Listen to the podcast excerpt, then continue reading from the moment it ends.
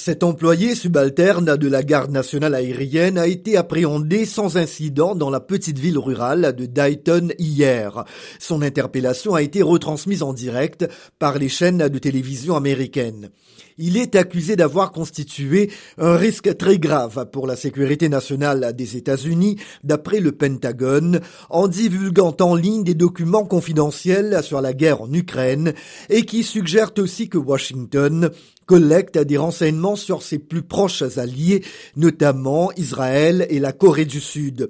Une affaire qualifiée des plus embarrassantes pour le gouvernement du président Joe Biden.